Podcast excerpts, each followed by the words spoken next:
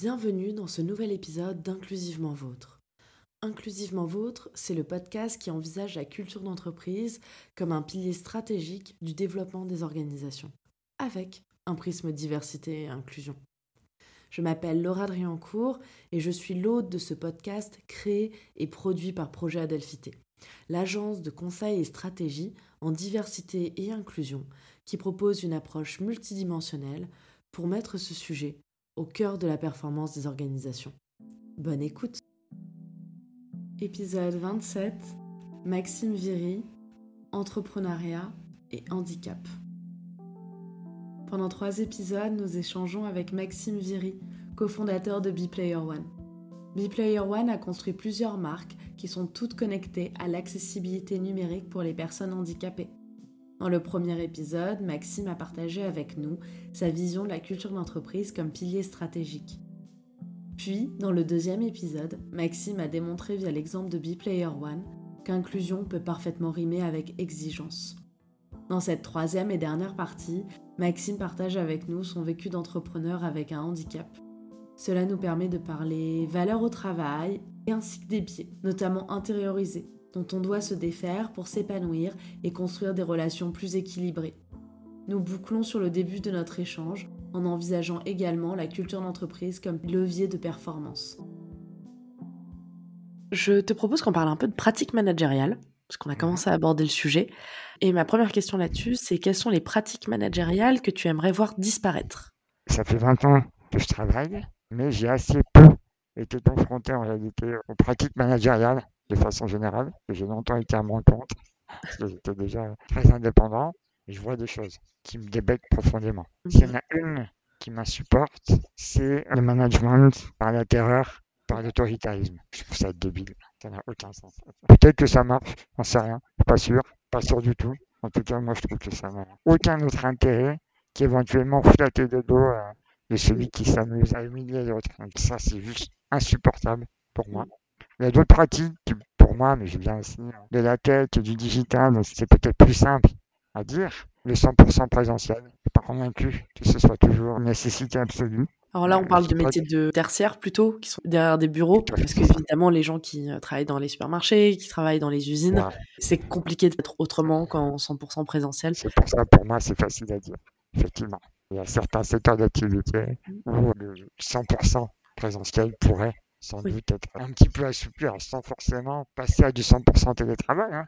Nous, on est en 100% télétravail, ça a des avantages, ça peut avoir des inconvénients, mais il est vrai que euh, quand on parle de sobriété au sens large, énergétique, mais pas que, de, bien-être aussi, mm. imposer aux gens de se faire trois heures de voiture par jour, de transport en commun, euh, ou que sais-je, euh, on pourrait peut-être éviter ça. Le paternalisme, ça rejoint un peu l'autoritarisme faut être très vigilant. Et après, évidemment, mais bon, est-ce que ça vaut le coup de, signaler tellement ça sent limpide tout ce qui va être euh, sexiste, raciste, infantilisant. C'est même pas que j'aimerais les voir disparaître. C'est à proscrire, tout simplement. Et euh, dans l'autre sens, des pratiques managériales que tu aimerais voir davantage? Alors, je vais être un petit peu le cordonnier mal chaussé, parce que je vais parler de choses qu'on n'a pas encore mises en œuvre, mais qui m'intriguent énormément, en réalité, et qui me font envie. J'ai notamment en tête la semaine de 4 jours, mm. payer 5. Je ne sais pas si ça fonctionne, je n'en sais rien, très honnêtement. Mais sur le principe, je trouve ça très intéressant. Mm-hmm. Les congés limités également. J'y vois une forme de responsabilisation et un côté super chouette de remettre le travail à sa place, c'est-à-dire pas au centre de nos vies. À nouveau, hein, on n'a pas mis en place, mais ça m'intrigue beaucoup. Juste sur les congés limités, il y a eu des études qui ont été faites là-dessus. Ce qui est recommandé, c'est quand même d'imposer un minimum de durée de congé. Donc, par exemple, en France, le minimum légal de 25 jours. Parce que s'il n'y a pas de minimum légal, les gens ont tendance à prendre moins qu'avant. On peut avoir un effet un peu backlash. Les gens, comme ils sont en mode, bah, j'en ai plein, ils veulent pas donner l'impression qu'ils abusent. Donc il faut mettre quand même un seuil minimum de parents. T'es quand même obligé de prendre tes 25 jours euh, de minimum légal. Puis après, bah tu, tu gères le reste comme t'entends. Voilà. Ça va faire mal à tous les rageux qui pensent que les gens veulent prendre autant de congés que possible. Exactement. Bah, au final, les gens sont très responsables. Ils veulent pas donner l'impression qu'ils abusent. Je pense qu'il y a une forme de culpabilité euh, intériorisée là-dessus, parce que bah aussi un rapport au monde du travail qui est très particulier. Les études montrent qu'il faut imposer un minimum parce que sinon les gens ils prennent moins qu'avant. Donc ça va pas dans le sens de la démarche des congés illimités. C'est hyper intéressant. J'aime bien aussi l'idée des congés un peu spécifiques, par exemple le congé menstruel, le congé paternité aussi, un peu plus de, mise en avant du congé pour le père. Alors, on va préférer le terme second parent parce que bah, y a des couples de femmes. Tu as tout à fait raison, je te remercie. Et ça, c'est hyper important. De sortir un peu justement du schéma qu'on a eu pendant beaucoup trop longtemps. Moi, ça me plaît bien, en l'occurrence, en tant que père. J'aime l'idée euh, d'avoir du temps pour m'occuper de mes enfants j'adore quand mes, collaborateurs hommes euh, montrent qu'ils sont juste des pères, en fait. Donc, second parent, tu as tout à fait raison, c'est hyper intéressant. Dernière idée qui me vient à l'esprit, c'est vraiment le travail flexible, gérer son temps, son positionnement géographique comme le souhaite. Une collègue euh, qui est une digital nomade. Il y a un mois, elle était en Thaïlande. En ce moment, elle est à Bali. Peut-être que dans un mois, elle sera euh, encore ailleurs à l'autre bout du monde. Elle le fait parce qu'elle peut le faire et parce qu'elle a envie. Ça, c'est une pratique euh, qui, moi, me plaît beaucoup. On va préciser pour les digital nomades, petit point fiscalité, il faut faire attention à quand même qu'elle passe six mois et un jour en France pour euh, garder le statut de résidente fiscale française, parce que sinon, pour l'entreprise, ça change beaucoup, beaucoup de choses dans le statut. Point d'attention là-dessus. Je pense que c'est toujours bon à savoir. Nous, on a l'idée du congé menstruel, du SPM aussi, donc syndrome prémenstruel, parce qu'il y a des femmes ou des personnes menstruées en général pour qui le SPM peut être très, très violent et difficile à vivre. Donc ça, on y réfléchit. Et un autre, c'est le congé pour deuil, dont on parle pas assez. Mais nous, on l'a explicité. On a vu un article qui en parlait. On l'a explicité dans la foulée de dire s'il y a une situation de deuil, vous prenez euh, le temps dont vous avez besoin, c'est pas un problème. Moi, je sais que depuis que je suis entrepreneuse, j'ai vécu hélas deux décès euh, dans mon entourage. J'ai pu beaucoup mieux vivre mes deuils que les précédents parce que j'ai pu passer une semaine dans mon lit à juste euh, rien faire et à pleurer quoi. J'ai vécu ma douleur comme ça, moi c'est ma façon de le vivre, de passer une semaine dans mon lit, avoir eu la possibilité de prendre une semaine où j'ai tout coupé, j'ai décalé tous mes rendez-vous. Ça m'a permis de penser ensuite d'aller à la cérémonie et de pouvoir passer à autre chose beaucoup beaucoup plus facilement. C'est hyper important ce que tu dis parce que je me retrouve tellement quand je te disais que dans mon ancienne société, ce qui a été pour moi un déclencheur euh, sur le fait de la nécessité d'arrêter, justement, ça a été un deuil euh, que je n'ai pas pu vivre, euh, traverser, en tout cas autrement qu'en travaillant. C'est fondamental, effectivement. Et sans demander de justificatif, on fait confiance aux gens. On l'a bien vu là sur l'exemple des congés illimités, les gens n'abusent pas. Peut-être qu'il y a une ou deux personnes par-ci par-là qui vont abuser, mais statistiquement c'est tellement minime que c'est dommage de priver les autres de plus d'humanité, plus de temps en dehors du travail, prendre soin de soi, de son entourage, de ses proches. Tout à fait. On va parler de toi. J'ai une question particulièrement en tant qu'entrepreneur. Si tu devais recommencer à zéro, qu'est-ce que tu ferais différemment? Alors, il y a une chose, je crois, et tu fais bien de dire que c'est une question personnelle, parce que pour le coup, ça a un impact direct sur ma personnalité la plus profonde. J'essaierai de percevoir mon handicap différemment. Traduction. Enfant, adolescent, étudiant, j'ai toujours, toujours fait des efforts énormes, je crois, pour montrer que j'étais capable de. Parce qu'à l'inverse, j'ai toujours été considéré comme étant incapable de. C'est juste un préfixe mais ça change énormément la donne. Ceci m'a amené à, professionnellement, pas que, mais là on est dans un cadre pro, à souffrir. Parce que je n'ai jamais simplement pu travailler. Je me suis jamais dit, tiens, je vais aller au taf. Non. Moi, j'allais au taf pour prouver ma valeur. Donc, il y a toujours eu une pression énorme, en réalité, que je me suis imposée. Je ne suis pas certain que ça m'ait servi à grand chose. Peut-être que si je devais reprendre ma carrière à zéro, je me dirais, oui, bah, ok, t'es handicapé, bon, c'est chiant pour toi, hein, plus que pour les autres. Bon, ah, ok, tu bosses, puis rien de plus, en tout cas, que les autres. Ça, je crois que ce serait sans doute un changement majeur, si je devais recommencer tout. Un peu de sagesse à transmettre euh, à d'autres gens qui vivent des situations de discrimination, enfin, qui ont des caractéristiques qui peuvent entraîner des discriminations dans notre société actuelle. C'est compliqué le rapport au corps, hein, parce que quand tu te sais physiquement inférieur à une norme, c'est mon cas en disant les choses telles qu'elles sont. Je n'ai pas la force physique d'un être humain lambda. C'est comme ça, c'est factuel. C'est pas grave, c'est pas ma faute, c'est pas la faute des autres, c'est un fait. Il n'empêche que la société est constituée de façon à ce que ce soit la norme qui soit bien perçue. De tout le reste, soit au mieux perçu comme une anomalie, au pire comme un échec ou comme quelque chose de dévalorisant. Je me suis senti très longtemps obligé de compenser ça pour qu'on arrête de me prendre pour une petite autorèble de service euh, à qui on caresse la joue. Maintenant qu'on a fait cette pause personnelle, on va reparler d'entreprise et notamment de B-Player One. Et je vais te demander quels sont tes prochains objectifs pour la diversité et l'inclusion chez B-Player One. De mettre en place une vraie politique de diversité et d'inclusion avec des objectifs qui sont euh, clairs, qui sont mesurables en termes de parité, de justice sociale, euh, inscrire cette politique de diversité et mm. d'inclusion dans notre guide du salarié pour qu'elle soit consultable, qu'elle soit une référence pour l'ensemble de l'équipe. Certains objectifs annuels, par exemple, ou autres, soient affichés, qu'ils soient connus des managers. On a initié un début de démarche avec un cabinet expert. On a plein de choses à faire. Il y aura de la formation bientôt. Ça me semble juste essentiel pour aider les uns et les autres à réfléchir, à se poser des questions, à sortir de leur biais parfois voilà un petit peu ce qu'on veut faire début 2023. Et plus généralement dans les entreprises, à ton sens, quel est le plus gros challenge dans le développement d'une culture d'entreprise qui soit saine? Si on devait aller vraiment à la racine du mal, je crois qu'il y a trois choses. La première, c'est peut-être la plus dure, c'est d'accepter de se remettre en question, sincèrement. Pas juste dans le paraître, dans le bullshit. Se dire, ok, peut-être que je me trompe, peut-être que je n'ai pas toutes les cartes en main pour comprendre. La deuxième, c'est d'être à l'écoute. Et la troisième, je ne sais pas si le terme est approprié, mais c'est refuser l'égocentrisme, l'ethnocentrisme. C'est-à-dire de, de ok, moi je suis comme ça, je suis un homme, je suis une femme, je suis blanc, noir, peu importe. Je ne suis pas la représentation unique du monde. Je ne représente pas une vérité absolue. Accepter le fait que non, on n'est pas le cœur du sujet. Il y a une diversité, D'ailleurs, on a exactement les mêmes questions sur des thématiques de l'écologie. Hein. L'écologie, qu'est-ce que c'est? C'est dire que l'être humain n'est pas au cœur, au final, de ce qui se passe sur Terre. C'est pour illustrer un peu mon propos sur le fait d'arrêter de tout faire tourner autour de soi et de se considérer comme étant à la fois le début et la fin, euh, la science infuse. Et puis après, proactivement, privilégier des recrutements inclusifs, tout simplement. Au final, euh, ma question suivante, c'était le plus gros challenge qui attend les entreprises quand il s'agit de diversité et d'inclusion. Mais je suppose que ça va être à peu près la même réponse euh, de ta part. C'est défaire de ses biais et percevoir ses biais. C'est dur, hein, percevoir nos propres biais. Moi, je suis pétri de biais validistes, par exemple. J'en suis conscient. Et pourtant, je suis plutôt bien concerné par le handicap. Hein.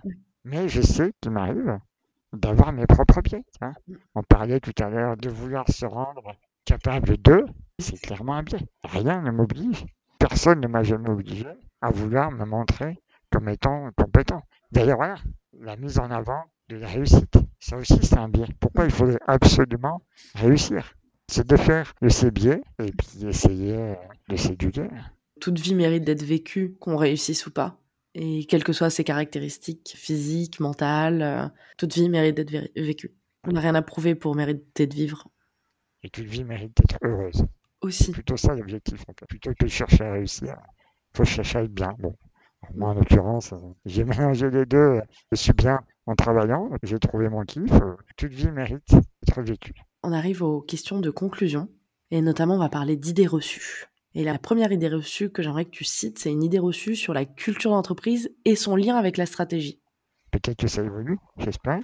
Mais j'ai le sentiment qu'une idée reçue, c'est de considérer que la culture d'entreprise n'est pas un levier de performance pour les managers, pour les dirigeants. Alors qu'en fait, déjà, je crois que c'est un aspect qui est voué à changer parce que les plus jeunes générations, j'ai le sentiment en tout cas, sont de plus en plus sensibles à la question du sens au travail.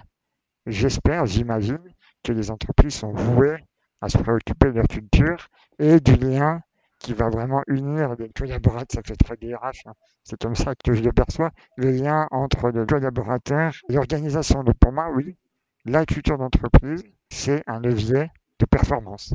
C'est pas un indicateur économique, peut-être, mais c'est un super levier de performance. C'est ça pour moi un exemple d'idée reçue que j'imagine qu'on se fait sur la culture d'entreprise. Ok, on va continuer sur euh, une idée reçue sur la diversité et l'inclusion. Alors pour moi, j'en ai deux. La première, c'est de considérer que c'est un sujet RH. Moi, c'est pas un sujet RH. La diversité et l'inclusion, c'est la stratégie de l'entreprise. Ça ne devrait pas être une question de quota. C'est juste normal. La diversité existe, elle doit être présente partout, tout simplement. Et la deuxième, ce serait de considérer que la diversité et l'inclusion sont avant tout une question de morale. Alors qu'en fait, il y a des études qui démontrent qu'elles sont avant tout imposées pour des raisons économiques. Il y a une étude de McKinsey en 2018 sur la diversité et l'inclusion de janvier 2020 également. Ça, ça me semble être un sujet qu'il faut quand même avoir en tête. C'est important. Ne pas se voiler la face. Oui. De mémoire, les études de McKinsey sur le sujet indiquent que lorsque euh, les équipes dirigeantes sont paritaires dans le sens euh, femmes-hommes, on a une probabilité de surperformance financière qui s'élève à 25%. Et lorsque les équipes dirigeantes sont diversifiées ethniquement et culturellement parlant, ça monte même à 35% ou 36%. Et ce qui n'est pas surprenant, puisque quand on parle de diversité ethnique et culturelle, ça implique nécessairement euh, une diversité de genre aussi. Dans les personnes racisées, il y a aussi des femmes, il n'y a pas que des hommes, même si dans les représentations, parfois, on a l'impression que les femmes racisées disparaissent, mais ça compte aussi en fait. France, on a une super association, hein. Afro Gameuse, elle fait un travail formidable justement sur la représentativité des femmes, déjà, d'une part, racisées d'autre part, dans l'industrie globale du jeu vidéo. Et notamment des femmes noires, effectivement, du jeu vidéo. Et le travail de toute cette association est absolument génial. Donc, euh, j'espère euh, à l'occasion euh, recevoir Jennifer Lufo, présidente d'Afrogameuse et fondatrice de l'association, dans le podcast pour parler de son travail justement sur tous ces sujets. Et une dernière question. Quelle phrase ou expression tu ne veux plus entendre? Il y a une phrase que j'ai entendue, mais tellement trop dans ma vie qui me rend dingue qui pourrait presque me rendre euh, un peu agressif, même si euh, je suis plutôt du genre taiseux en général. Cette phrase, c'est Tu travailles? Mais c'est bien, ça occupe. Et cette phrase, j'entends trois fois par semaine. Je vais chez le dermatologue, je vais à la, boulangerie, je vais n'importe où. Si jamais je fais l'erreur de dire je fais quelque chose de ma vie, c'est bien, ça occupe. Tu t'ennuies un peu moins. Non, je m'ennuie pas, je pose 70 heures par semaine. C'est la petite phrase bien validiste, bien entrée, comme je les aime. La dernière fois, c'était chez la Dermato. J'étais allongé sur la table. Si je suis relevé, je me sentais un grain de beauté. il a fallu discuter pour occuper un peu euh, le temps. Euh, je n'étais pas spécialement demandeur, parce que je sais ça risque souvent de déraper sur des choses qui m'énervent. On me tutoie déjà. Hein. Bon, c'est pas grave, j'ai 40 ans, mais le médecin me tutoie. Alors, qu'est-ce que tu fais euh, en ce moment? Tu t'amuses? Ben non, je travaille. Tu travailles. Comment ça, tu travailles? Ben oui, vous savez, je, je suis chef d'entreprise. Ah, ben tu travailles. C'est bien, ça occupe. fin de la discussion. c'est une réalité, hein. c'est très théâtral, hein. euh, mais c'est d'une violence inouïe, forcément. Et tu vois, ça explique aussi un peu le fait que j'ai toujours eu cette nécessité profonde de ne de, de, pas montrer que non, non, ma vie vaut pas moins que les autres. Donc voilà, ça explique pas mal de choses. Oui, effectivement. Ça doit être, euh, surtout quand on l'entend beaucoup. Parce que, à la rigueur, je suppose que le juste trop bien, tu fais quoi, ça passerait? Si la personne est surprise, mais parce que bon, bah, peut-être qu'elle s'y attend pas, mais le, ça occupe, je trouve effectivement, un rajout. ouais, ça pique très fort. maintenant, je n'entends même plus. Il y a plein de choses que j'ai appris à squeezer. Je vois plus le regard dans la rue, j'entends plus les remarques et je m'éloigne euh, des personnes qui m'agacent prodigieusement. Bah, mais heureusement, on n'est pas tous comme ça. Hein. Je te rassure, hein. des relations plutôt saines. Tout le monde mérite d'être entouré de personnes qui leur font du bien. Merci pour ce partage. J'ai une toute dernière question que je pose à tout le monde dans le podcast, c'est à la fin de cet enregistrement, comment tu te sens? Je suis ravi d'avoir pu euh, discuter avec toi, partager rien plus que ma vision. Hein. Je ne représente personne d'autre que moi-même. Ça, je le dis euh, aussi souvent que possible. J'aime l'idée qu'on parle de diversité, d'inclusion, au-delà du prisme euh, qui est celui de mon quotidien, hein, le handicap. Il n'y a pas que ça dans ma vie. Il n'y a pas que nos caractéristiques dans nos quotidiens. Tu le fais avec brio, c'est intéressant. Et c'est intéressant aussi de faire une parenthèse pour avoir le temps un peu de, discuter et, de se poser des questions dans la discussion, tout simplement. Écoute, trop cool. J'ai été également ravie de faire cet épisode avec toi. Pour les personnes qui nous auront écoutés, j'espère que ça vous aura également plu. Et on se retrouve euh, très bientôt dans un nouvel épisode d'Inclusivement Vôtre. Bonne journée. Il y a des entreprises auxquelles on s'attache plus qu'à d'autres. Cela peut être pour les valeurs, la mission ou encore les équipes. B-Player One en fait partie pour toutes ces raisons. Je devrais employer le passé, puisqu'à l'heure du bouclage de ces trois épisodes, B-Player One a dû déposer le bilan faute de refinancement, en dépit d'une très forte croissance et d'un résultat positif. L'histoire, enrageante, est disponible sur le compte LinkedIn de Maxime Viry. J'espère que ces trois épisodes vous auront donné un petit aperçu de cette belle aventure qu'a été Player One. Je suis heureuse qu'il donne une forme de postérité à une entreprise avec une véritable vision et un potentiel d'impact comme peu en ont. Dites-nous ce que vous en avez pensé en commentaire ou par mail à contact at On se retrouve la semaine prochaine pour notre prochain invité qui est Head of Impact. Nous espérons que cet épisode vous a plu. Vous pouvez nous retrouver sur toutes les plateformes d'écoute, mais aussi sur le site www.projet-du-milieu adelphité.com, ainsi que sur la page LinkedIn et Instagram de Projet Adelphité. Tous vos likes, partages, commentaires sur toutes les plateformes d'écoute, ainsi que vos 5 étoiles sur Apple Podcast soutiennent notre travail. À très bientôt pour un nouvel épisode d'Inclusivement Vôtre.